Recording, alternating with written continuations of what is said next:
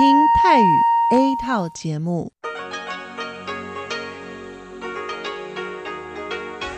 ที่นี่สถานีวิทยุเรดิโอไต้หวันอินเตอร์เนชันแนล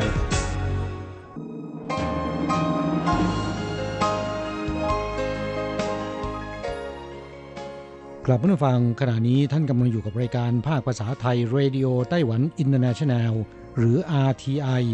ออกกระจายเสียงจากกรุงไทเปไต้หวันสาธารณรัฐจีน เป็นประจำทุกวันนะครับ นอกจากรับฟังทางเครื่องรับวิทยุได้แล้ว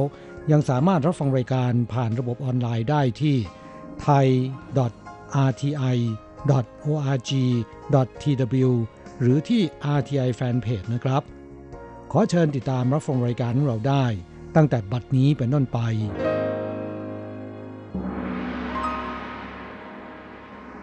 สวัสดีครับผู้ฟังที่รักและคิดถึงทุกท่าน กระผมอโศกศรีจันทร์พร้อมกับคุณอัญชันกลับมาพบกับผู้ฟังอีกเช่นเคยนะครับ ในช่วงของสโมสรผู้ฟัง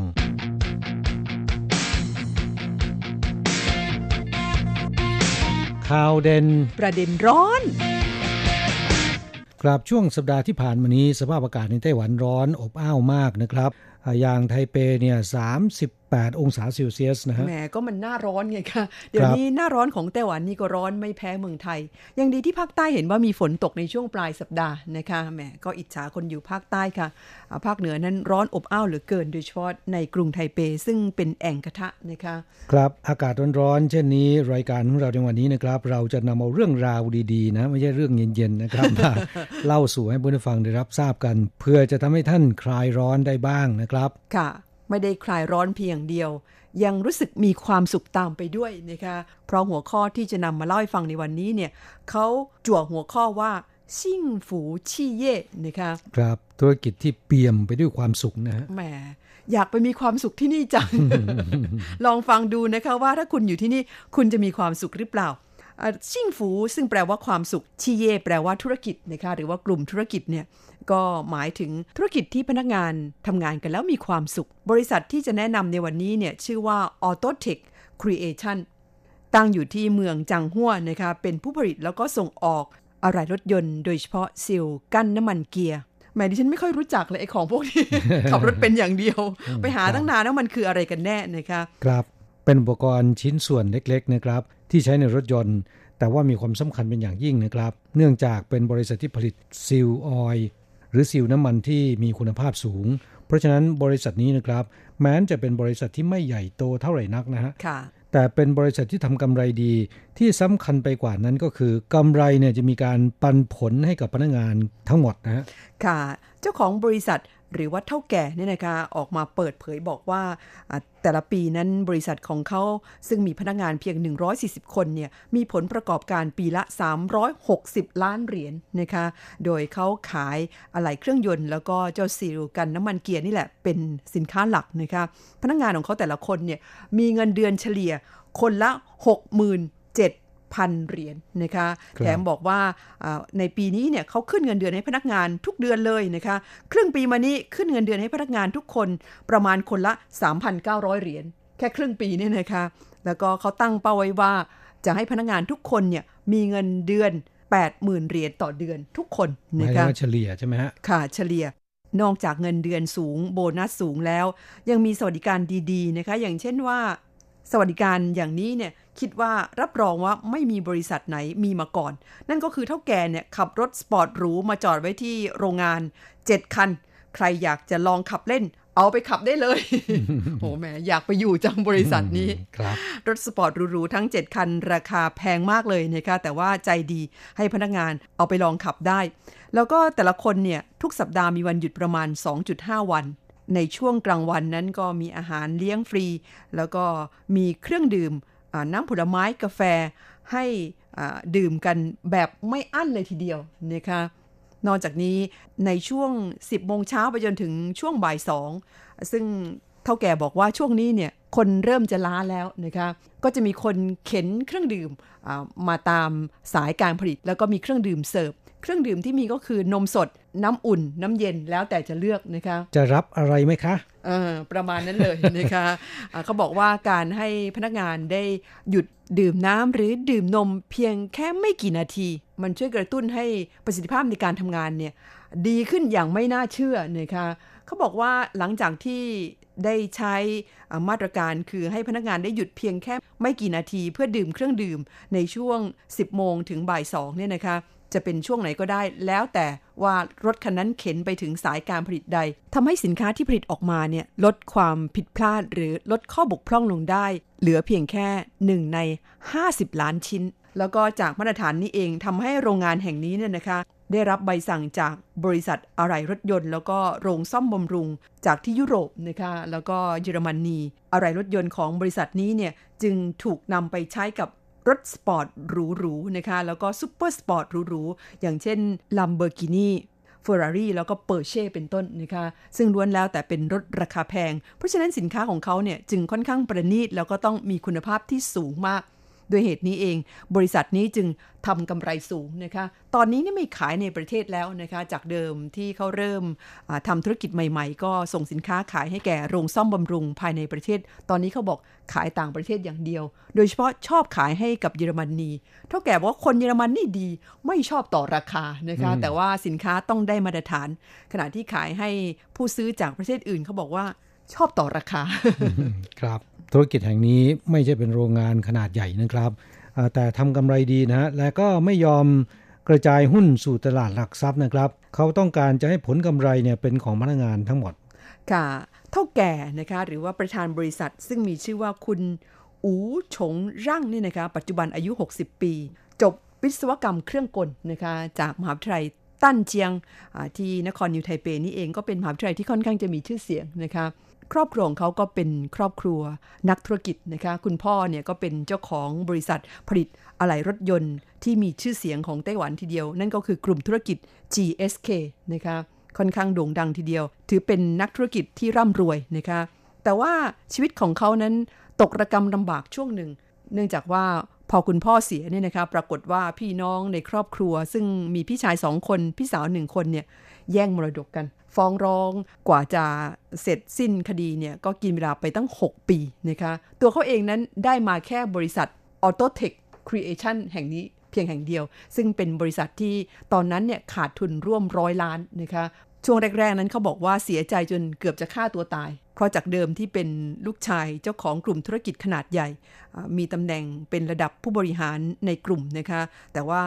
เนื่องจากแย่งมรดกกัน ตัวเขาเองได้มรดกเพียงเล็กน้อยเท่านั้นแถมเป็นบริษัทที่ขาดทุนซะด้วยนะคะครับแต่ใครจะคิดว่าในเวลาเพียงแค่ไม่ถึง 10 ปีเนี่ยเขาสามารถที่จะพลิกธุรกิจของบริษัทนี้เนี่ยกลับมาทำกำไรได้มากถึงขนาดนี้นะคะเขาบอกว่าจุดสำคัญอยู่ที่เอ่อเขาเดินทางไปดูงานที่ญี่ปุ่นนะคะแล้วก็นำประสบการณ์ในการบริหาร แล้วก็การทำธุรกิจอ่าจากญี่ปุ่นเนี่ยมาใช้นะคะเขาบอกว่ากลับมาแล้วเนี่ยเขาเริ่มต้นที่ห้องส้วมเลย คุณสร้างไหมเขาไปทำอะไร ยังไงฮะทำให้สะอาดใช่ไหมครับ ไปกวาดห้องส้วมตัวเองอืมกวาดให้พนักงานดูนะคะว่า เราต้องทำห้องส้วมของบริษัทเนี่ยให้สะอาด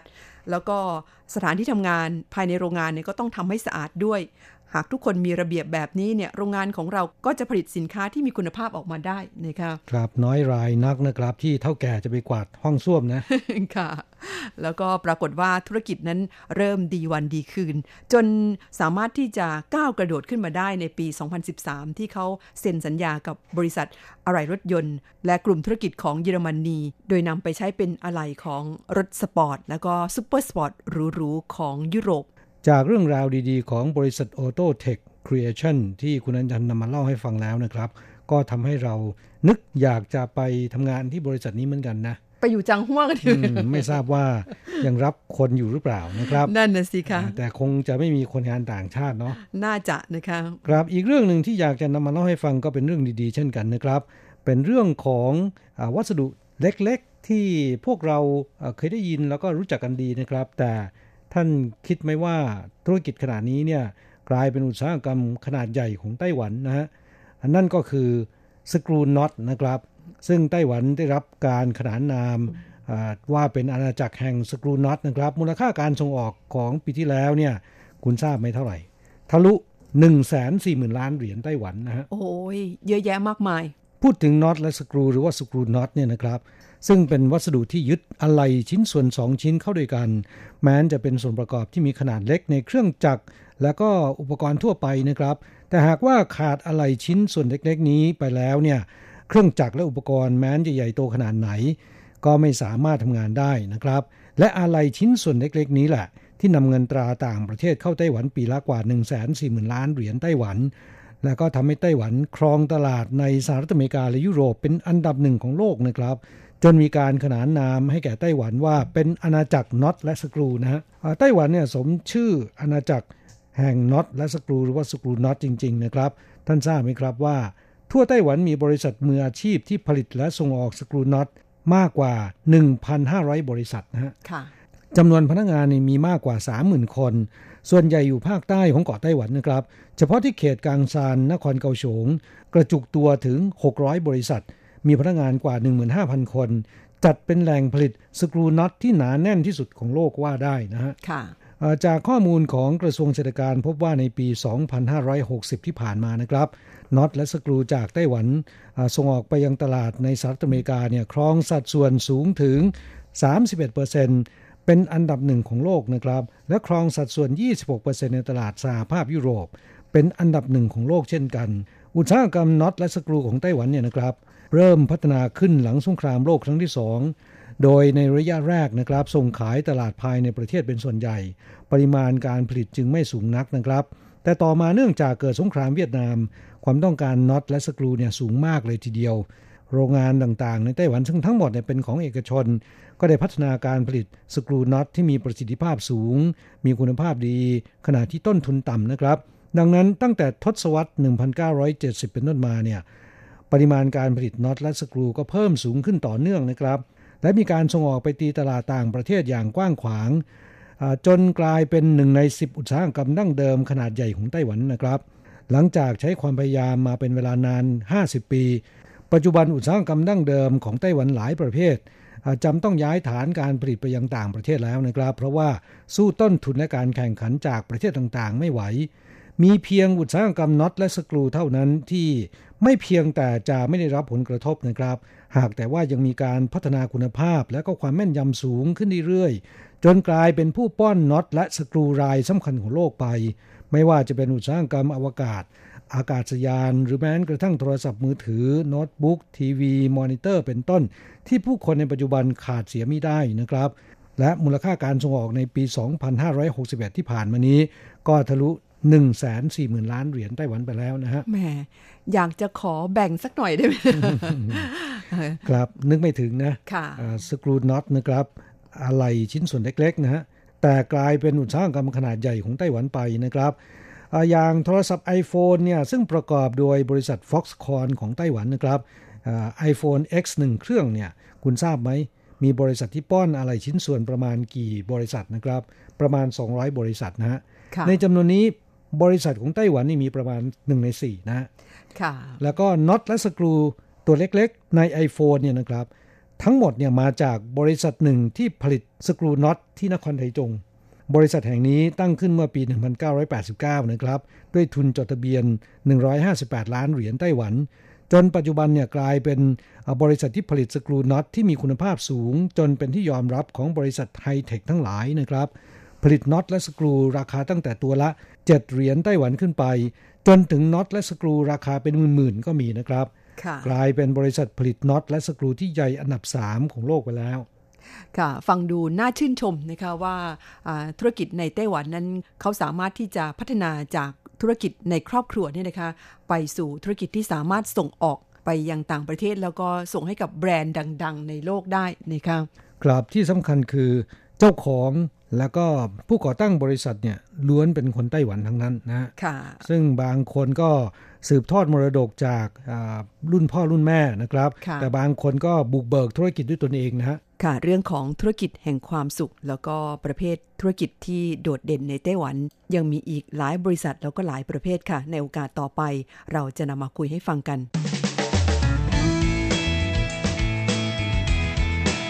คลายความทุกข์ ปันความสุขครับช่วงนี้มาตอบจดหมายของผู้ฟังนะครับ อันดับแรกนั้นเป็นจดหมายจากผู้ฟังในเมืองไทยก่อน ฉบับแรกวันนี้เป็นจดหมายของคุณครูโกเมนนะคะก็เป็นมิตรประจำในรายการ ส่งเป็นอีเมลเข้าสู่รายการมาเมื่อวันที่ 23 มิถุนายนค่ะ คุณครูโกเมนบอกว่าสวัสดีครับพี่อโศกและพี่อัญชันประเทศไทยตอนบนช่วงนี้เริ่มกลับมาร้อนอีกแล้ว พอฝนหายอากาศก็ร้อนเหมือนฤดูร้อนเลยครับ เผอิญวันนี้ฟังรายการของพี่ทั้งสอง ได้มีการพูดถึงหนอนกระทู้ข้าวโพดหลายจุด ผมก็เข้าไปหาข้อมูลเพิ่มเติม ปรากฏว่าเจ้าหนอนชนิดนี้เพิ่งเข้ามาในไทยเมื่อปี 61 คือปีที่แล้วนี่เอง แต่สร้างความเสียหายเป็นอย่างมาก ระบาดไปทั่วทุกภาคเลย มันเป็นหนอนท้องถิ่นจากทวีปอเมริกา แถวๆนั้นจะระบาดเป็นช่วงๆพออุณหภูมิต่ำกว่า 10 องศามันก็จะตาย แต่ส่วนที่มันบินได้วันละ 100 กิโล ก็เริ่มทยอยบินเข้ายุโรป อินเดีย พม่า แล้วก็มาไทย สารเคมีที่ใช้ก็ใช้ไม่ได้ผลแล้ว เนื่องจากมันดื้อยาตั้งแต่อยู่ในประเทศอินเดียกับพม่า สวนข้าวโพดในไทยก็เสียหายมาก มันยังสามารถโจมตีพืชชนิดอื่นได้อีกกว่า 80 ชนิด เช่น ข้าว อ้อย พืชตระกูลผักทั้งหมด ไม้ดอกไม้ประดับ เป็นแมลงต่างถิ่นที่เรียกว่า alien species จริง ๆ ค่ะครับมาจากทวีปอเมริกา ได้ยินชื่อก็หนาวๆร้อนๆแล้วครับ ตอนนี้เขาแนะนำให้ใช้สารเคมีตั้งแต่ยังเป็นเมล็ดเลย โอ้ แม่เจ้า สารเคมีทั้งนั้น ต่อไปถ้าเรากินข้าวโพด เราคงได้รับสารเคมีเต็มๆหนีไม่พ้นจริง ๆ สงสัยต้องปลูกข้าวโพดในมุ้งกินเองซะแล้ว ไม่งั้นคงไม่ได้กินข้าวโพดที่ปลอดภัยสำหรับสุขภาพร่างกายของเราอย่างแน่ ๆ ค่ะ ฟังดูก็น่ากลัวเหมือนกันนะคะครับ ซึ่งในไต้หวันนั้นช่วงนี้รู้สึกว่าเงียบไป สงสัยว่าปราบหมดแล้ว หรือว่ามันไม่เป็นข่าวใหม่หรือยังไงก็ไม่ทราบเหมือนกันอืมไต้หวันใช้วิธีให้รางวัลชี้เบาะแสนะครับว่าเจ้าตัวหนอนกระทู้ข้าวโพดเนี่ยอยู่ที่ไหนบ้างนะครับ ถ้าหากว่าอ่าแจ้งเบาะแสแล้วก็ตรวจสอบแล้วเป็นจริงเนี่ย ไม่ว่าใครก็ตามนะครับ สามารถจะได้รับเงินรางวัลหนึ่งหมื่นเหรียญไต้หวันทันทีนะฮะ ค่ะอ่าแล้วก็เร่งปราบปรามกันอย่างเร่งด่วนนะคะ ครับครับไต้หวันใช้มาตรการตัดไฟแต่ต้นลมนะฮะก็รู้สึกว่าจะได้ผลนะครับ ค่ะ โดยเขามีการทำลายทิ้งทั้งหมดนะคะในพื้นที่เพาะปลูกที่พบว่ามีหนอนชนิดนี้ครับแล้วก็เผารวมทั้งไถกลบไปเลยนะคะ ครับ เพราะฉะนั้นปีนี้ข้าวโพดทั่วไปและข้าวโพดหวาน รู้สึกว่าราคาจะแพงขึ้นแล้วนะ ก็ทุกชนิดนะคะรวมทั้งข้าวโพดอ่าเล็กๆ ที่เอามาทำกับข้าวด้วยนะคะเขาเรียกหน่อไม้ข้าวโพดนะคะที่นี่นั่นก็รู้สึกว่าจะแพงขึ้นจดหมายฉบับนี้ของคุณครูโกเมนยังพูดถึงเรื่องการเผากระดาษเงินกระดาษทองในเมืองไทย บอกว่ายังไม่มีกฎหมายคุ้มครอง เรื่องจะดังจนลงเป็นข่าว ก็ตอนที่กรุงเทพมีค่าฝุ่นละอองเกินมาตรฐาน และเผอิญอยู่ในช่วงเชงเม้งพอดี ก็จะมีสำนักข่าวรายงานข่าวพองาม เกี่ยวกับการเผากระดาษเงินกระดาษทอง แต่คงไม่มีหน่วยงานภาครัฐกระตือร้นเหมือนไต้หวันที่ออกแบบผลิตภัณฑ์เตาสำหรับเผากระดาษเงินกระดาษทองโดยเฉพาะ ต้องขอยกนิ้วให้เลยว่า ภาครัฐเห็นความสำคัญของระบบนิเวศ และสิ่งแวดล้อมมากๆ ครับเรื่องนี้ผมเห็นว่า การเผากระดาษเงินกระดาษทองที่ประเทศไทยนั้น น่าจะมีปริมาณไม่มากเท่าไหร่นะเนื่องจากว่าในปัจจุบัน แม้นจะมีชาวจีนพ้นทะเลนะครับ เป็นชาวไทยเชื้อสายจีนมีจำนวนมาก แต่ว่าวัฒนธรรมในการเผากระดาษเงินกระดาษทอง ค่อยๆ จะลดน้อยถอยลงไป ตามการลดน้อยลงของคนรุ่นเก่านะฮะแต่ที่น่าเป็นห่วงและคิดว่าน่าจะเป็นต้นเหตุสำคัญประการหนึ่ง ของการเกิด PM 2.5 และก็มลภาวะทางอากาศนะครับ นั่นก็คือ เมนเผาศพนะครับ ซึ่งในเมืองไทยนั้น แต่ละวัดก็จะมีเมนเป็นของตัวเองนะครับ เมนเผาศพเหล่านี้เนี่ยมีการควบคุมเกี่ยวกับมลภาวะกันหรือเปล่าไม่ทราบนะฮะๆค่ะท่านที่ทราบข้อมูลด้านนี้ กรุณาเล่าให้ฟังกันหน่อยครับ แล้วก็ยังมีอีกเออความเป็นไปได้หนึ่งนะคะนั่นก็คือเรื่องของกระดาษเงินกระดาษทองนั้นที่ไต้หวันเขามีการอ่าคิดริเริ่มทำ เตาเผาโดยเฉพาะเนี่ยคงเป็นเพราะว่าในไต้หวันนั้นเผากันทุกบ้านนะคะแล้วก็สารเจ้าก็มีเยอะเป็นปัญหาที่เจอกันเฉพาะหน้าจริง ๆ ต้องรีบทำการแก้ไขนะคะไม่เหมือนเมืองไทยที่อาจจะรู้สึกว่ามันไม่ค่อยเห็นมากเท่าไหร่นะคะ จดหมายฉบับนี้ของคุณครูโกเมน ยังรายงานผลการรับฟังเข้ามาค่ะบอกว่าวันอาทิตย์ที่ 23 มิถุนายนเราฟังพักเช้าเวลา 7 โมงถึง 8 โมง คลื่น SW 9625เอเชียสัมพันธ์ ในรายการสโมสรผู้ฟัง สัญญาณในวันนี้รับได้ระดับ 2 ในช่วงต้น พอมาในช่วงตอบจดหมาย สัญญาณเริ่มดีขึ้นระดับ 3 จนจบรายการ สัญญาณที่แทรกเข้ามาจากช่องทาง เมืองจีนที่พูดภาษาจีนแค่ขาใหญ่และขาประจำ แล้วก็ยังมีภาษาเวียดนาม แทรกเข้ามาบ้าง พอหอมปากหอมคอนะคะครับอ่าก็แหมมีคนคอยบรรเลงเพลงอยู่ข้างๆ ตลอดเวลาครับนะคะ ขอบคุณสำหรับผลการรับฟังที่คุณครูโกเมนช่วยรายงานเข้ามาค่ะครับจดหมายของผู้ฟังอีกท่านหนึ่งจากที่บางบัวทองกรุงเทพมหานครนะครับ จดหมายของคุณกฤษจรฉบับนี้นะครับ เขียนมาเป็นอีเมลลงวันที่ 3 กรกฎาคมที่ผ่านมานี้อ่า คุณกฤษจรเขียนมาเล่าให้ฟังว่าหลายเดือนแล้วนะครับ ที่ไม่ได้เขียนจดหมาย ส่งข่าวคราวแจ้งให้ผู้จัดได้รับทราบ บอกว่าวันนี้ผมว่างทั้งวัน กินแล้วก็นอน ล้างรถสวย ขัดเคลือบเสร็จแล้วก็ไม่กล้าออกไปไหน ไม่อยากจะให้รถเปื้อน โดยไม่จำเป็น เพราะว่าฝนตกตั้งแต่เมื่อคืน จนถึงตอนนี้สองทุ่มกว่าแล้วยังตกปรอยอยู่เลยนะครับ ครับก็เลยมีโอกาสเขียนอีเมลเข้าสู่รายการนะฮะ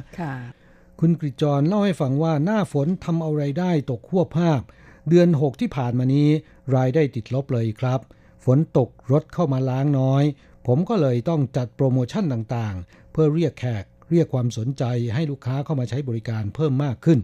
ครับคุณกฤษจรเนี่ยก็จัดได้ว่าเป็นผู้จัดการที่มีไอเดียสร้างสรรค์ และมีความคิดทางการค้า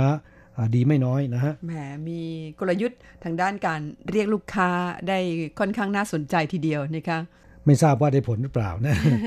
จดหมายของคุณกฤษจรฉบับนี้นะครับเล่าให้ฟังว่าเดือนที่แล้ว เจอตำรวจตรวจคนเข้าเมืองเข้ามาตรวจทำเอาผมตกใจหมดมาสองคันรถ ตอนที่มาเนี่ยผมเดินไปข้างนอกอาเขาไม่พูดพร่ำทำเพลง บอกกับเด็กให้เอาพาสปอร์ตแล้วก็ใบอนุญาตทำงานมาให้ดู ลูกค้าก็เต็มร้าน มันจะจับยาบ้ายังไงก็ไม่รู้ ไม่ถามหาเท่าแก่ ไม่ถามหาผู้จัดการ ผมได้ยินเสียงดังก็เลยเดินไปบอกว่า ผมนี่แหละดูแลอยู่ที่นี่มีอะไรติดต่อผมก่อนก็ได้ เข้าที่คนอื่นถามหาเจ้าของก่อนจะดีไหมสุดท้ายเขาขอดูเอกสาร จะเอาตัวไหน ผมมีให้หมด เราไม่รับคนงานผิดกฎหมายมาทำงานแน่นอนกลับการทำอะไรที่ถูกต้องตามกฎหมาย ไม่ไปฝ่าฝืนระเบียบกฎหมายนะครับ ไม่ว่าตำรวจจะมาตรวจหรือว่าเกิดเหตุการณ์อะไรขึ้น ก็ไม่ต้องกลัวกันทั้งนั้นนะครับ และจดหมายของคุณกฤษจรฉบับนี้ บอกว่าผมเจอคนรวยใจดีอยู่คนหนึ่ง ก็ลูกค้าของทางร้านนี่แหละ เอารถมาขัดสี 8 คัน ทยอยเอาออกวันละคัน ทุกคันสำเร็จแล้ว พอมารับรถ ผมก็ให้แกตรวจดูก่อน แกบอกว่าไม่ต้องเชื่อใจผม แกเป็นเจ้าของโรงงานทำเครื่องผลิตน้ำตาล อยู่ซอยจันทองเอี่ยม ใกล้แถวนี้แหละ มีโรงงานสามโรงสามอย่าง ไม่เรื่องมากไม่จุกจิก ผิดกับลูกค้าที่ขับรถหรูบางคน ซึ่งทั้งดูถูกแล้วก็เหยียดหยามพวกเรามาล้างรถทีเนี่ยก็เอาของมาฝากเป็นประจำ ผมเลยคิดว่านี่แหละ คนรวยจริง เขาไม่หยิงนะครับ สงสัยเหมือนกันว่าทำไมมีรถถึง 8 คันนะแหม น่าจะเป็นรถที่ใช้ในบริษัทนะครับหรือมิฉันก็ชอบสะสมรถนะคะอืมคนรวยทำอะไรก็ไม่น่าเกลียดค่ะ น่าเกลียดแน่นอนนะ ถ้าหากว่าดูถูกคนเหยียดหยามคน แน่นอนค่ะอ่านั่นแสดงว่าเขาเอ่อร่ำรวยจริง ๆ นะคะ รวยทั้งทรัพย์สินรวยทั้งน้ำใจค่ะครับไม่ว่าจะเป็นคนประเภทไหน ก็อยากจะให้คุณกริจรนะครับอ่ามีจิตใจบริการนะ เราใช้ความอดทนนะครับ ผมว่าคนที่ยิงในตอนแรกเนี่ยเมื่อเห็นเราให้บริการอย่างจริงใจ แล้วก็จริงจังเนี่ยผมคิดว่า สามารถทำให้ความหยิ่งของเขาลดน้อยลงมาได้นะฮะถ้าคิดเป็นนะคะครับแต่บางคนก็คิดไม่เป็นเหมือนกัน ก็ไม่เป็นไรปล่อยไปนะครับ ค่ะ แต่ว่าการทำงานด้านบริการอย่างเช่น ธุรกิจที่คุณ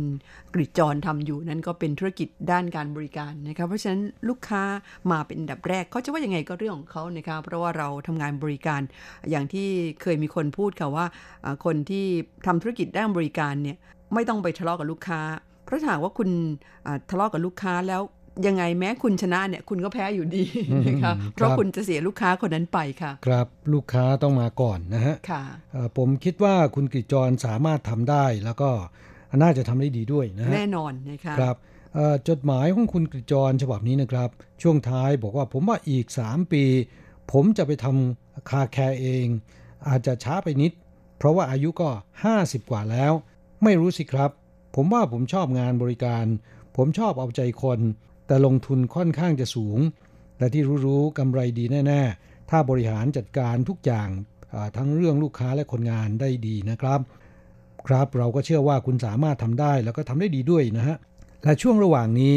ก็พยายามสะสมประสบการณ์ แล้วก็ไอเดียสร้างสรรค์ความคิดต่างๆ เพื่อที่จะไปต่อยอด ไปทำธุรกิจของตัวเองในอนาคตนะครับ เรากำลังจะมีเท่าแก่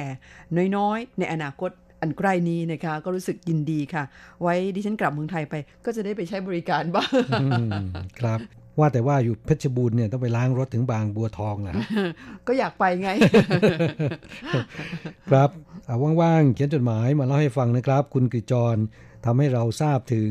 วิธีการทำมาหากินที่ค่อนข้างจะยากลำบากนะครับ ของกิจการประเภทต่างๆ ในประเทศไทยนะฮะมาตอบจดหมายอีกฉบับหนึ่งกันค่ะของคุณสาธิตทิศยากรนะคะก็เป็นมิตรประจำในรายการอีกท่านหนึ่งอยู่ที่กรุงเทพค่ะ คุณสาธิตใช้วิธีอีเมลเข้าสู่รายการมาเมื่อวันที่ 16 มิถุนายนนะคะบอกว่า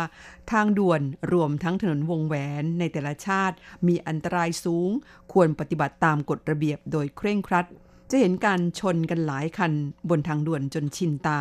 ไม่ว่าจะในประเทศไทย ยุโรป เอเชีย อเมริกาเหนือหรือประเทศอื่น ๆ แม้แต่จากทางไทเปหรือว่าที่เกาฉงเคยขับเมื่อปี 2524 โอ้โห ตอนนั้นดิฉันยังไม่มาเลย บอกว่ามีวิธีจำกัดความเร็วโดยตั้งด่านเก็บเป็นระยะระยะ รวมทั้งแบ่งทาง โดยปลูกต้นไม้ขั้นกลาง ก็ได้เห็นอุบัติเหตุทั้งไปและกลับ ก็ขอให้ทุกท่านที่ใช้ทางด่วนเดินทางโดยสวัสดิภาพตลอดไป ค่ะ แสดงว่าคุณสาธิตเคยมาไต้หวันนะคะ เมื่อปี 2524 ตามที่คุณเล่ามา ตอนนั้นนี่บนทางด่วนยังตั้งด่านเก็บค่าผ่านทางด่วนเป็นระยะระยะตามที่คุณว่าจริง ๆ นะคะ ครับเพิ่งจะยกเลิกไปเมื่อประมาณ7-8ปีที่ผ่านมานี้นะครับค่ะ ในปัจจุบันทางด่วนทั่วไต้หวันนะครับ ทุกสายเลยนะฮะใช้วิธีเก็บค่าผ่านทางแบบอัตโนมัตินะครับ โดยหักจากบัญชีนะฮะแล้วก็มีระบบเซ็นเซอร์ คอยตรวจวัดว่า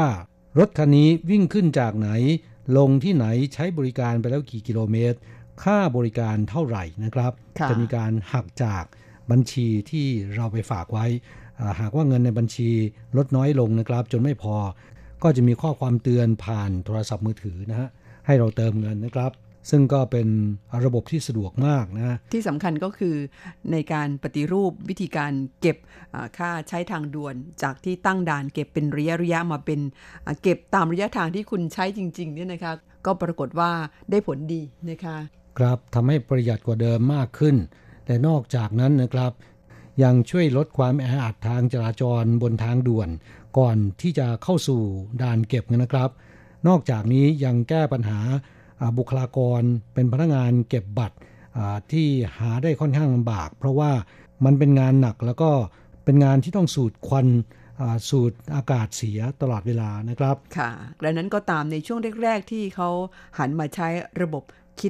ค่าใช้ทางด่วนตามระยะทางเนี่ยก็มีคนจำนวนมากเหมือนกัน ประท้วงไม่อยากจะใช้นะคะอยากจะใช้วิธีการเดิม ซึ่ง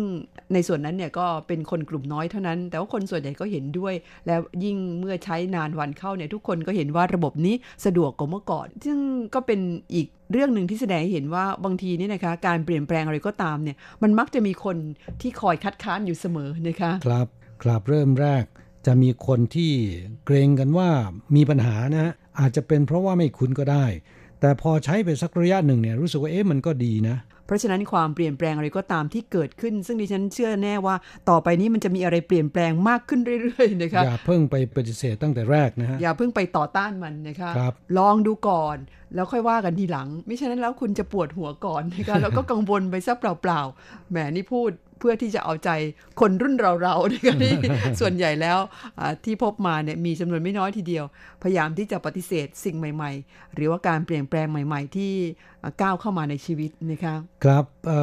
จดหมายที่ตอบในวันนี้ส่วนใหญ่มาจากที่ประเทศไทยนะครับ แต่เวลาของเราหมดลงซะแล้วนะฮะเอาไว้สัปดาห์หน้าค่อยมาตอบจดหมายของเพื่อนผู้ฟังที่เขียนจากในไต้หวันมากขึ้นนะฮะสำหรับวันนี้คงต้องลาไปก่อน สวัสดีค่ะ สวัสดีครับ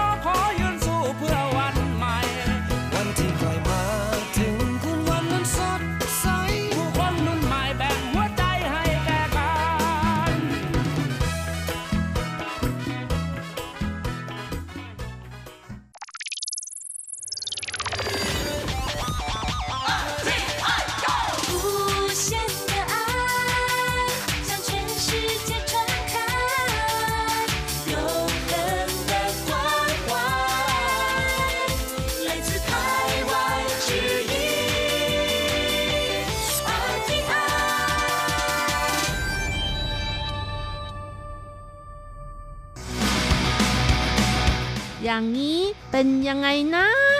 อ๋อ อย่างนี้เหรอ ฟักทองยักษ์ต้านซุยผ่านวิกฤตอุทกภัย 20 พฤษภาคม คาดว่าน้ำหนักทะลุ 600 กิโลกรัม จะทำลายสถิติฟักทองยักษ์ของเอเชียด้วย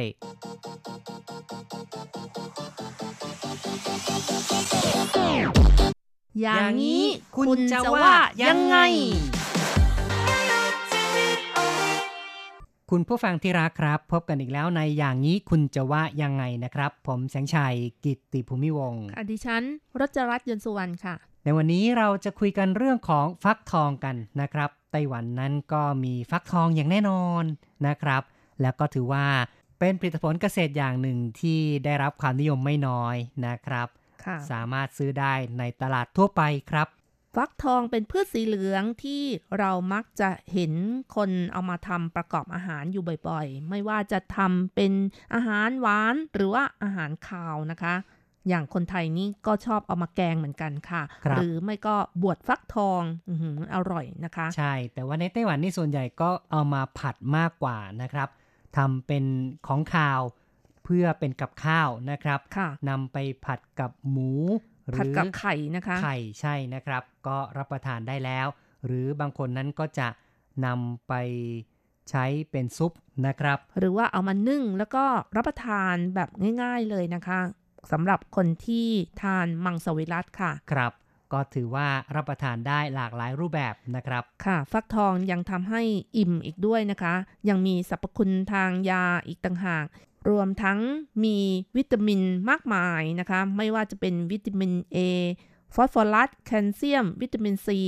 ก็มีไม่น้อยค่ะโอ้โหแล้วก็เนอะเบต้าแคโรทีนนะคะ ซึ่งเป็นสารต้านอนุมูลอิสระในเนื้อสีเหลืองของฟักทองค่ะ อืม อุดมด้วยวิตามินเกลือแร่มีคุณค่ามากมายจริง ๆ เลยนะครับ ค่ะ ถ้าให้ดีนะคะ ทานทั้งเปลือกนะคะ ก็จะมีประโยชน์มากมายอีก สามารถกระตุ้นการหลั่งอินซูลินในร่างกาย ซึ่งช่วยควบคุมระดับน้ำตาลในเลือดได้ค่ะโอ้ป้องเนอะกันการเกิดเบาหวานครับก็ที่เปลือกนี่ยังมีประโยชน์เลยนะ ก็เชื่อว่า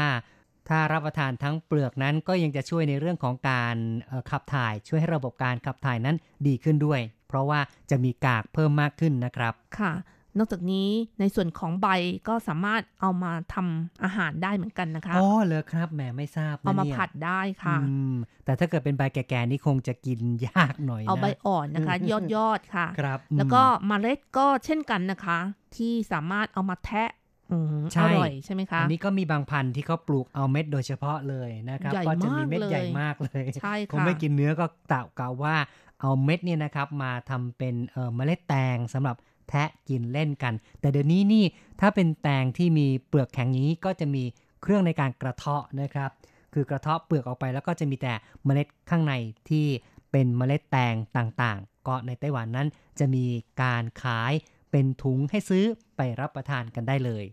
ค่ะสำหรับผู้หญิงที่ต้องการลดน้ำหนักนะคะ ฟักทองค่ะ ที่เป็นตัวที่ช่วยได้อย่างดีเลยนะคะอ๋อเหรอแหมคิดว่ามันจะเป็นประเภทแป้งนี่น่าจะเพิ่มน้ำหนักไหมเนี่ย ไม่ค่ะก็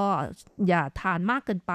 เพราะอ๋อว่ามีเส้นใยมากแล้วก็แคลอรี่ไม่สูงนะคะ ไขมันก็น้อย จึงทำให้ไม่อ้วนค่ะอ๋อเหรอครับอืมก็เหมาะเลยเนาะกับคนที่ต้องการจะลดน้ำหนักนะครับ ต้องการทำให้สุขภาพร่างกายแข็งแรง นี่ก็รับประทานฟักทองกันได้นะครับ ก็ถือว่าเป็นพืชผลที่มีคุณค่ามากนะครับ เอาละครับ เราก็มาฟังเรื่องราวข่าวสังคมเกี่ยวกับการประกวดฟักทองยักษ์กันดีกว่าว่า ในไต้หวันเนี่ยเขาประกวดกันที่ไหนอย่างไรครับ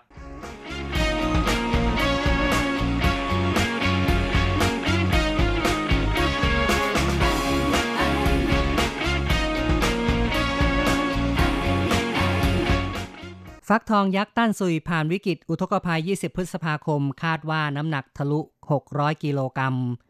การแข่งขันฟักทองระดับชาติจะเริ่มในวันที่ 22 มิถุนายนที่สถานีรถไฟฟ้าต้านซุย ในวันที่ 18 นายเกาจง ผู้จัดการสมาคมเกษตรเขตต้านซุย ได้เดินทางไปยังสวนฟักทองของนายหลินเจียนชินซึ่งเคยเป็นแชมป์ฟักทองยักษ์แห่งชาติติดต่อกัน 3 ปี ฟักทองของเขาปีนี้ พ้นภัยจากน้ำท่วมวันที่ 20 พฤษภาคมที่ผ่านมา รูปร่างภายนอก เชื่อว่าจะทะลุ 1,000 ช่างหรือว่า 600 กิโลกรัม จะทำลายสถิติฟักทองยักษ์ของเอเชียด้วย เกษตรกรลินเจียนชินผู้ร่วมแข่งขันฟักทองยักษ์บอกว่า ปีนี้ฟักทองยักษ์ ผ่านพ้นวิกฤตที่น่าวิตกคือ 20 พฤษภาคม ฝนตกหนัก โชคดี เตรียมพร้อมเรื่องการระบายน้ำทำให้รอดพ้นมาได้ ขณะที่ สวนข้างเคียงล้วนแต่ถูกน้ำท่วม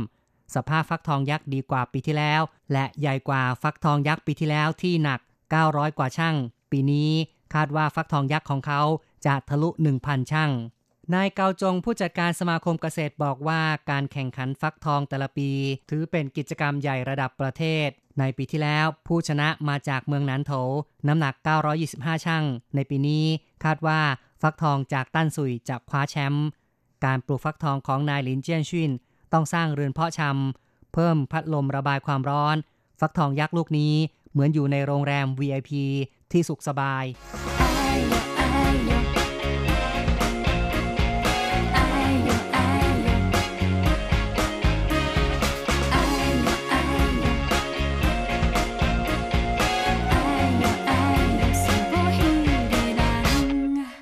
ครับก็คาดกันว่าฟักทองของออสวนนายหลินเจียนชินที่ตั้นซุยจะได้รับรางวัลนะครับ ซึ่งปรากฏว่าการประกาศผลในวันอาทิตย์ที่ 23 มิถุนายนที่ผ่านมาอ๋อแตนแตนแตนแตนแตนผลเป็นยังไงครับ ค่ะ ก็เป็นของนายลินเจียนชินนั่นแหละนะครับ แต่ว่าน้ำหนักเนี่ยไม่ถึงไม่ถึง 1,000 ช่างอย่างที่เขาได้ประเมินได้ที่คาดเอาไว้นะครับ ค่ะ ได้มีเพียงแค่ 903 ช่างเท่านั้นนะครับ ค่ะ ซึ่งปีที่แล้วก็มีน้ำหนักมากถึง 925 ช่างนะคะเป็นฟักทองที่มาจากเมืองหนันโถค่ะ ใช่ครับ เพราะฉะนั้นก็ถือว่า ถึงแม้เขาจะได้แชมป์แต่ก็ไม่สามารถลบสถิตินะครับ แล้วก็ที่บอกว่าโอ้คุยโว จะเป็นสถิติของเอเชียด้วยนี่ก็ไม่ได้เหมือนกันนะครับ ค่ะ อาจเป็นเพราะว่าเกิดภัยน้ำท่วมในช่วงก่อนหน้านี้ก็ว่าได้เหมือนกันนะ ใช่อาจจะกระทบต่อการเติบโตของฟักทองก็เป็นไปได้เหมือนกันนะครับ ซึ่งการประกวดฟักทองยักษ์ในวันที่ 23 มิถุนายนนั้นก็เป็นบรรยากาศที่น่าไปเที่ยวเหมือนกันนะครับ คือจัดที่บริเวณจุดท่องเที่ยวต้านสุยที่สถานีรถไฟฟ้านะครับ สายสีแดงสุดสายสีแดงที่ต้านสุยนั้นเลย ก็จัดบนลานนะครับ ค่ะ แต่น่าเสียดายนะคะ วันอาทิตย์ที่ 23 ที่ผ่านมาฝนตกหนักค่ะ และเป็นวันที่ตัดสิน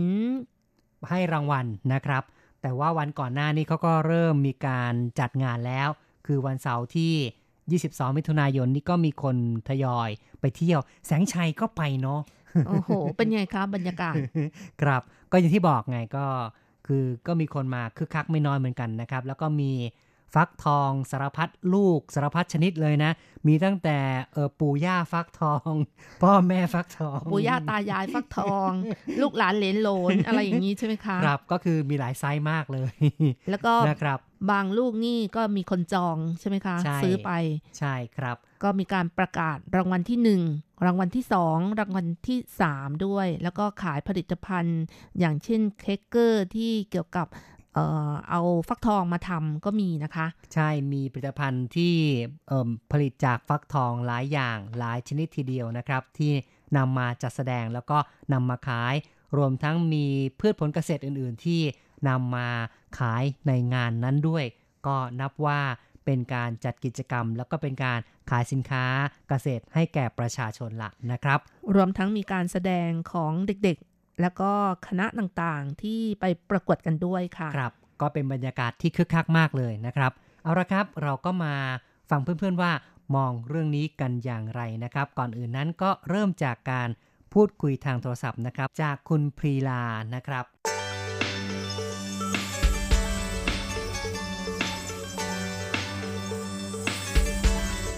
เคยเห็นแต่ที่อื่นยังไม่เคยเห็นที่ไต้หวันครับอ๋อเหรอเห็นที่ไหนครับเนี่ย เห็นอยู่ แถวยุโรปต่างประเทศดูทางข่าวครับไม่ได้ห็เคยอ่านข่าวเหมือนกันนะไต้หวันก็มีเหมือนกันนะครับ ก็ครับมีอ๋อความรู้สึกกับฟักทองยักษ์อย่างไรบ้าง รู้สึกดีไหมชอบไม่ชอบหรือว่าเป็นยังไงครับ ชอบครับ ชอบผเหรมอชอบเหรอครับครับ คิดว่ายังไงเอ่ยแปลกดีก็ดีมากครับ แปลกครับดีแล้วก็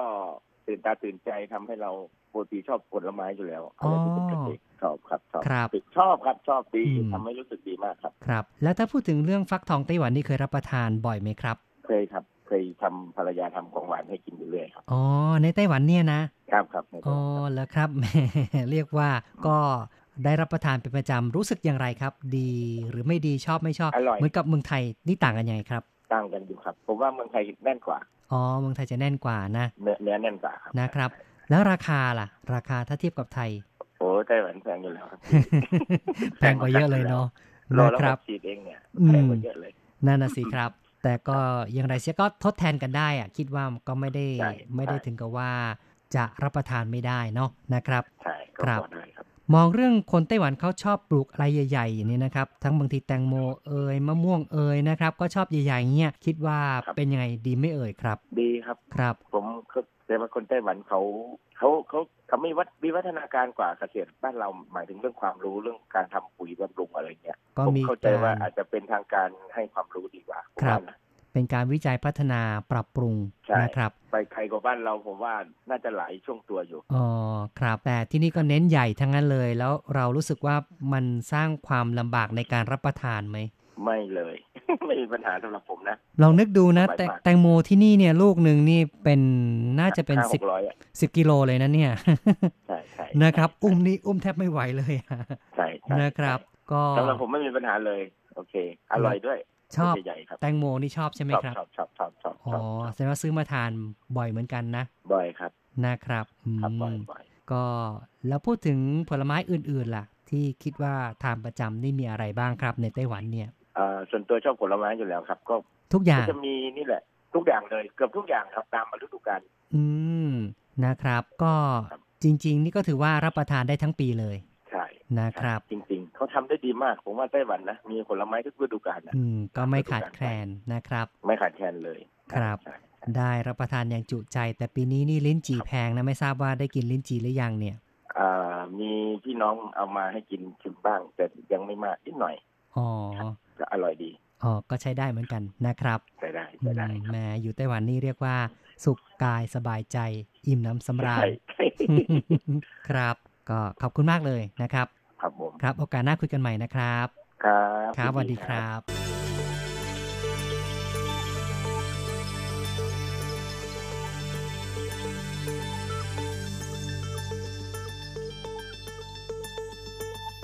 จบไปนะครับ คุณพีลาก็แสดงความเห็นเข้ามา เกี่ยวกับเรื่องของฟักทองก็ขอบคุณมากเลยนะครับ ค่ะ คุณพีลาบอกว่าไม่เคยเห็นของไต้หวันนะคะ ที่มีการประกวดฟักทอง ในความเป็นจริงอย่างที่คุณพีลาก็บอกนะคะว่า ในต่างประเทศนี้เขาก็นิยมประกวดฟักทองยักษ์กันค่ะครับเขาบอกว่าจุดเริ่มต้นมาจากฟักทองยักษ์ของเกษตรกรชาวแคนาดานะคะ คุณโฮเวิร์ดค่ะ ซึ่งได้บันทึก ใน Guinness Book ด้วยค่ะ ในปี 1981 ค่ะ ว่าเป็นฟักทองที่ใหญ่ที่สุดในโลก แล้วก็น้ำหนัก 224 กิโลกรัมค่ะ แล้วก็ต่อมาเนี่ยก็จะมีฟักทองยักษ์มาทำลายสถิติทุกปีเลย ก็เลยมีการประกวดประชันกันนะครับ เรียกว่าพยายามจะทำสถิติใหญ่ขึ้นใหญ่ขึ้นเรื่อยๆนะครับ ต่อไปนะคะเราก็มาฟังความคิดเห็นจากคุณผู้ฟังทาง Facebook กันบ้างค่ะ ก็มีคำถามไปค่ะว่า ลูกใหญ่แต่ไม่รู้อร่อยหรือเปล่าอืมนะคะนั่นน่ะสิ อร่อยหรือเปล่าเนี่ย ครับค่ะ ในไต้หวันก็ชอบอะไรที่ใหญ่ ๆนะคะ ไม่ว่าจะเป็นผลไม้หรือว่าผัก คุณยุรีก็แสดงความคิดเห็นมาบอกว่า ไม่อร่อยเท่าของไทยค่ะ เอออันนี้หมายถึงว่าพูดถึงฟักทองทั่วไปมั้งนะครับใช่ค่ะ ก็คงจะ ในเมืองไทยนี่คงจะแน่นกว่าเนาะใช่สำหรับในไต้หวันถ้าเป็นฟักทองพันธุ์ญี่ปุ่นนี่ก็แน่นพอสมควรนะคะ ก็อร่อยกว่าฟักทองของไต้หวันทั่วไปค่ะอ๋อเนาะก็มีหลายพันละนะครับค่ะแล้วแต่ว่าจะเลือกเอาล่ะมีทั้งพันธุ์สีเขียวแบบสดนะคะ แบบญี่ปุ่นแล้วก็พันธุ์ที่เป็นเปลือกสีเหลืองสดออกส้มนะคะโอ้โหอันนี้ก็ อร่อยพอสมควรนะคะครับแล้วก็ยังมีฟักทองทั่วไปแบบบ้านเราค่ะ ใช่ครับ อืม หลายอย่างเนาะก็ต้องเลือกละว่า คุณจะกินแบบไหนนะครับ มีทั้งหลายอย่างหลายระดับหลายราคา คุณทศพรนะคะ เขียนมาบอกว่าแค่ปลูกไว้อวดกันเท่านั้นแหละ อย่างผมอะไม่ว่าไงครับ ก็อย่างนั้นแหละจริง ๆ เลยเนาะนะครับ แต่จริง ๆ ก็เห็นบอกว่าก็กินได้เหมือนกันนี่ใช่ไหมครับ ค่ะ แต่ว่าได้ข่าวว่าเส้นใยมันจะมากกว่าปกตินะครับ เพราะฉะนั้นก็คือว่าคงจะเนื้อหยาบกว่า แล้วก็เส้นใยเยอะกว่าครับ น่าจะเอาไปแปรรูปเป็นผลิตภัณฑ์ทางอาหารจะน่าจะดีนะทำเป็นฟักทองกวนมั้งโอ้เขาไม่นะครับกินค่ะ ฟักทองกวนเขาเอาไปทำเค้กเกอร์อะไรอย่างนั้นนะคะ ใช่ครับ ก็ถือว่าเนื้อเยอะนะ ในไต้หวันนี่ก็มีการนำไปแปรรูปเป็นแครกเกอร์ เป็นเรียกว่าเป็นขนมปังกรอบบิสกิตอะไรประเภทนี้นะครับ ค่ะ หรือไม่ก็เอามาทำเค้กอะไรก็ได้ค่ะ ใช่ครับคุณซูอัธนานะคะ เขียนมาบอกว่าฟักทองไทยอร่อยสุดๆ เชื่อได้ ที่เยอรมันก็มีใหญ่ แต่สู้บ้านเราไม่ได้ ฟักทองไทยเนื้อเหนียว มันอร่อย ที่นี่ใหญ่ เนื้อเละทำอะไรก็ไม่อร่อยอืมนี่ก็เป็นความเห็นนะครับสำหรับผู้ที่เคยรับประทานเอ้รับประทาน ฟักทองของไต้หวันแล้ว ก็รู้สึกว่าไม่ประทับใจเท่ากับฟักทองของไทยครับ คุณไอฮาร่านะคะ เขียนมาบอกว่า มันโตขนาดนี้ได้ไง แล้วมันกินได้ปกติไหมอะ ไม่เคยเห็นครับก็รับประทานได้ แล้วก็สายพันธุ์นี่มันเป็นสายพันธุ์จากฝรั่งเนาะนะครับไม่ใช่ไฟแทงไม่ใช่สายพันธุ์ของไต้หวันเองนะครับ เขาบอกว่าฟักทองยักษ์เนี่ยมีชื่อภาษาอังกฤษว่า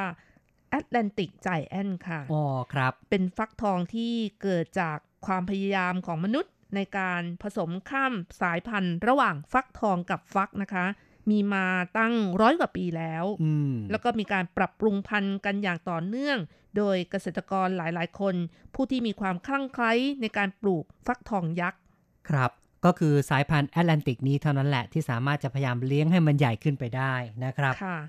ต่อไปค่ะคุณสินชัยนะคะ ก็เขียนมาบอกว่า ฟักทองไทยอร่อย หวานมันกรอบกว่า หอมกว่าครับ อืม นี่ก็อีกคนหนึ่งแหละ ที่ชอบของไทยๆนะครับ แล้วก็บอกว่าทำกับข้าวก็อร่อยทำขนมหวานก็อร่อยกว่าฟักทองไต้หวันครับ ฟักทองไต้หวันลูกใหญ่ เนื้อเยอะดี เคยแกงใส่ไก่อยู่บ่อยๆ แต่รสชาติมันจืดๆจางๆ ไม่มันเหมือนกับฟักทองไทยครับ อืม นี่ก็อีกหนึ่งความเห็นนะครับ อืม ค่ะสงสัยก็เติมน้ำตาลไปหน่อยเนาะถ้ามันไม่หวาน ก็ไม่แล้วก็ธรรมชาติอะ ถ้ามันมัคนรับก็คือเติมกะทิเข้าไปอีกหน่อย ครับก็คงจะบอกว่ากล้อมแกล้มกล้อมแกล้มเนาะก็พอจะสามารถนำมาทดทำอาหารได้แทนกันได้ทดแทนกันได้นะครับค่ะ คุณชัยตาลไทยสงฆ์นะคะ เขียนบอกว่ามันกินบ่ได้ ลูกใหญ่ซื่อเออ ไม่จริงหรอกกินได้นะครับ ก็รับประทานได้เพียงแต่ว่า ก็อย่างที่บอกคือมันจะหยาบหน่อยนะครับ จะมีเส้นใยมากกว่านะครับๆแล้วก็คุณจูลี่พันธ์ค่ะ ก็แสดงความคิดเห็นมาเหมือนกับคุณผู้ฟังท่านอื่นก็บอกว่า ฟักทองเขาเอามาประกวดกันกินไม่ได้ค่ะพี่อืมครับอีกคนหนึ่งนะครับที่ไม่เชื่อว่าจะกินได้ ครับ ต่อไปค่ะ ฟังความคิดเห็นจากคุณผู้ฟังทางอีเมลกันบ้างค่ะ คุณนภาอาจตมะกุลศรีนะคะ เขียนมาบอกว่า สุดยอด ฟักทองอยู่ดีกว่าคนบางคนอีก น่าอิจฉาฟักทองอ๋อมีอยู่คนในดูแลอย่างดี อยู่ในเรือนเพาะชำนะครับ สร้างเอาไว้อย่างดีแล้วก็ต้องมีการระบายอากาศ มีพัดลมเป่าให้เย็นๆนะครับ ค่ะ คุณนภาบอกว่า อยากทานดูว่าเนื้อจะอร่อยไหมอืมคุณคุณเคยทานไหมคะ ครับก็เป็นข้อมูลจากคนที่เคยทานเขาก็บอกว่าหยาบกว่าฟักทองทั่วไปนะครับ แต่ว่าสำหรับแสงชัยนี่ก็ไม่เคยกินล่ะนะครับ เคยกินแต่ฟักทองทั่วไปที่เป็นขนาดเล็กๆ ในไต้หวันนะครับ ก็เหมือนกับเพื่อนๆที่แสดงความเห็นเข้ามา แสงชัยก็เห็นด้วยนะครับว่าฟักทองในไต้หวันเนี่ยคุณภาพสู้ไทยไม่ได้นะครับ ของไทยนั้นจะมีความแน่นกว่านะครับ แล้วก็จะมีรสชาติที่เข้มข้นกว่านะครับ ค่ะ ในความเป็นจริงนะคะ การเลือกซื้อฟักทอง ก็ต้องเลือกฟักทองที่แน่นคือมีน้ำหนัก แล้วก็ดูแก่หน่อยค่ะ ก็จะดูแล้วมีเนื้อมากหน่อยนะครัคะบและถ้าเป็นลูกที่เบาๆนะคะ เนื้อไม่ค่อยแน่นอืมเวลาเอามาประกอบอาหารก็ไม่ค่อยอร่อยเท่าไหร่จะนะคะ จะแยะแยะเหลวๆนะนะครับ คือต้องใช้เวลาน้อยกว่านะคะ มันสุกเร็วอืค่ะมสุกเร็วนะครับไม่งั้นแป๊บเดียวเนี่ยก็เรียกว่าเหลวเลยนะครับ ต้มแป๊บเดียวก็เหลวได้หรือว่าผัดเนี่ย ก็จะเหลวกว่านะครับถ้าหากค่ะว่าซื้อฟักทองที่ลูกอ่อนนะครับขณะที่รจรัตน์นี่ชอบเอามานึ่งทานนะคะ ใส่น้ำแค่ไม่กี่หยดนะคะ ก็คือเอาไปนึ่งอบในกระทะเทฟลอนนะคะ แล้วก็เปิดไฟที่ไม่แรงมากค่อยๆ อบไปนะคะ อย่าอบนานเกินไปด้วย ถ้าอบนานเกินไป ฟักทองมันก็จะมีน้ำไหลออกมาแบบ ตัวมันเองนะคะใช่เยอะแยะเลยค่ะก็แล้วจะก็แฉะนะครับเนื้อไม่อร่อยค่ะครับจะเละนะคะครับต่อไปค่ะ คุณเรวดีนะคะ ก็เขียนมาบอกว่า ขอปรบมือให้กับคนปลูกเก่งมากเลยค่ะ ที่ปลูกได้ใหญ่ขนาดนี้ ก็ต้องเอาใจใส่มากเหมือนกันล่ะนะครับ เชื่อว่าผู้ปลูกนั้นก็ได้ลงทุนลงแรงไปไม่น้อยเลยนะครับ ค่ะ อาจารย์โกเมนพัทรสิทธิกุลชัยนะคะ เขียนมาบอกว่าอ่านจากเนื้อหาแล้วไม่ทราบว่าเมื่อเลี้ยงให้โตขนาดนั้นจะได้ผลประโยชน์อะไร ผมคิดว่าคงได้ความสะใจในการที่สามารถเพาะให้ใหญ่ที่สุดได้ อยากไปดูของจริงรเลยว่ามันจะโตได้ขนาดไหน อ๋อ ก็อย่างที่เราได้โพสต์ให้ดูทาง FB นะครับ ส่งทางอีเมลเนี่ยก็ เป็นลูกขนาดอย่างนั้นแหละ ก็ใกล้ๆกับคนทั้งคนเลย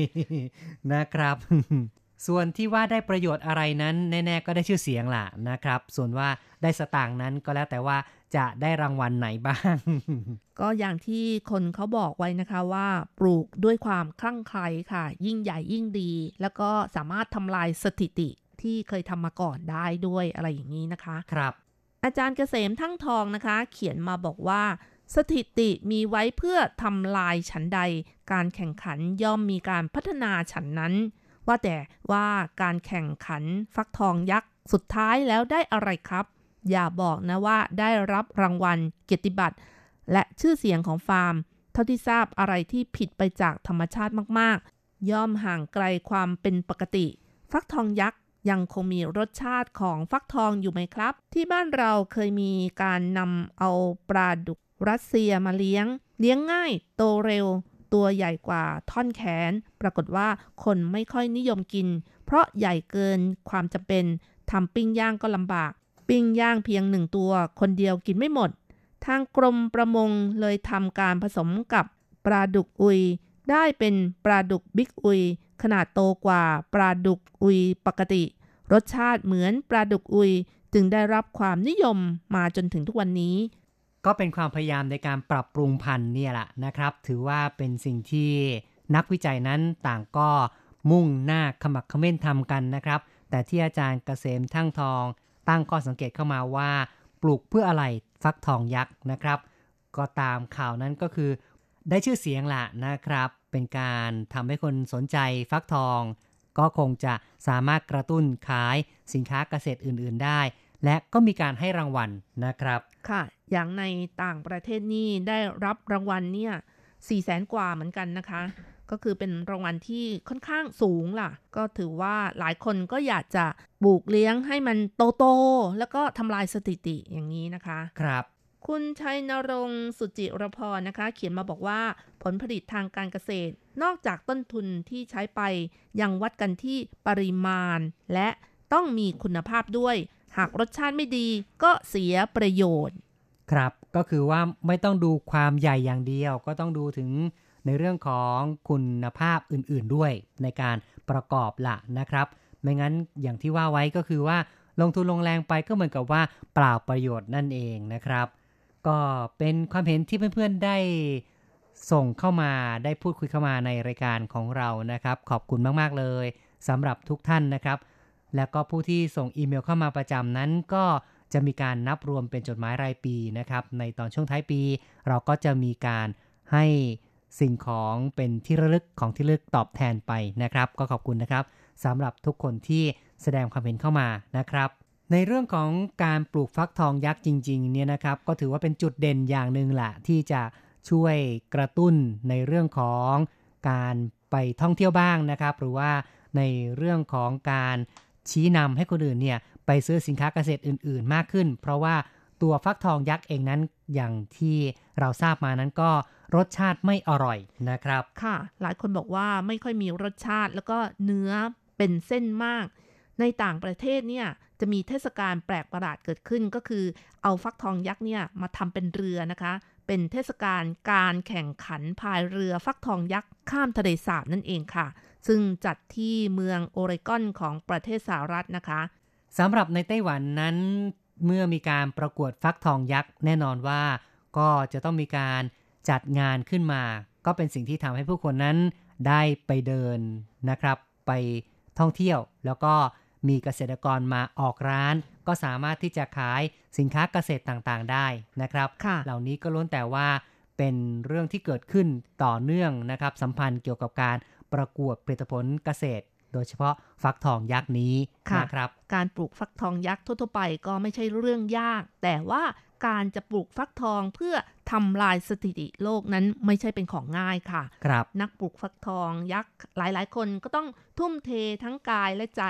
เริ่มตั้งแต่เลือกเมล็ดพันธุ์ เพาะพันธุ์ วิธีการปลูก ปรับปรุงสภาพดิน ไปจนถึงการดูแลลูกฟักทองยักษ์ ซึ่งก็ไม่ใช่เรื่องง่ายเลยนะคะ ต้องมีการเตรียมพื้นที่รองรับลูกฟักทองยักษ์ ระวังไม่ให้สัตว์หรือว่าแมลงมาเจาะกิน ระวังไม่ให้ถูกฝนหรือน้ำค้าง เพราะจะทำให้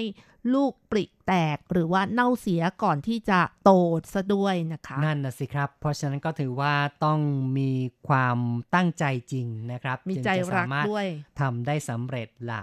เอาละครับเราก็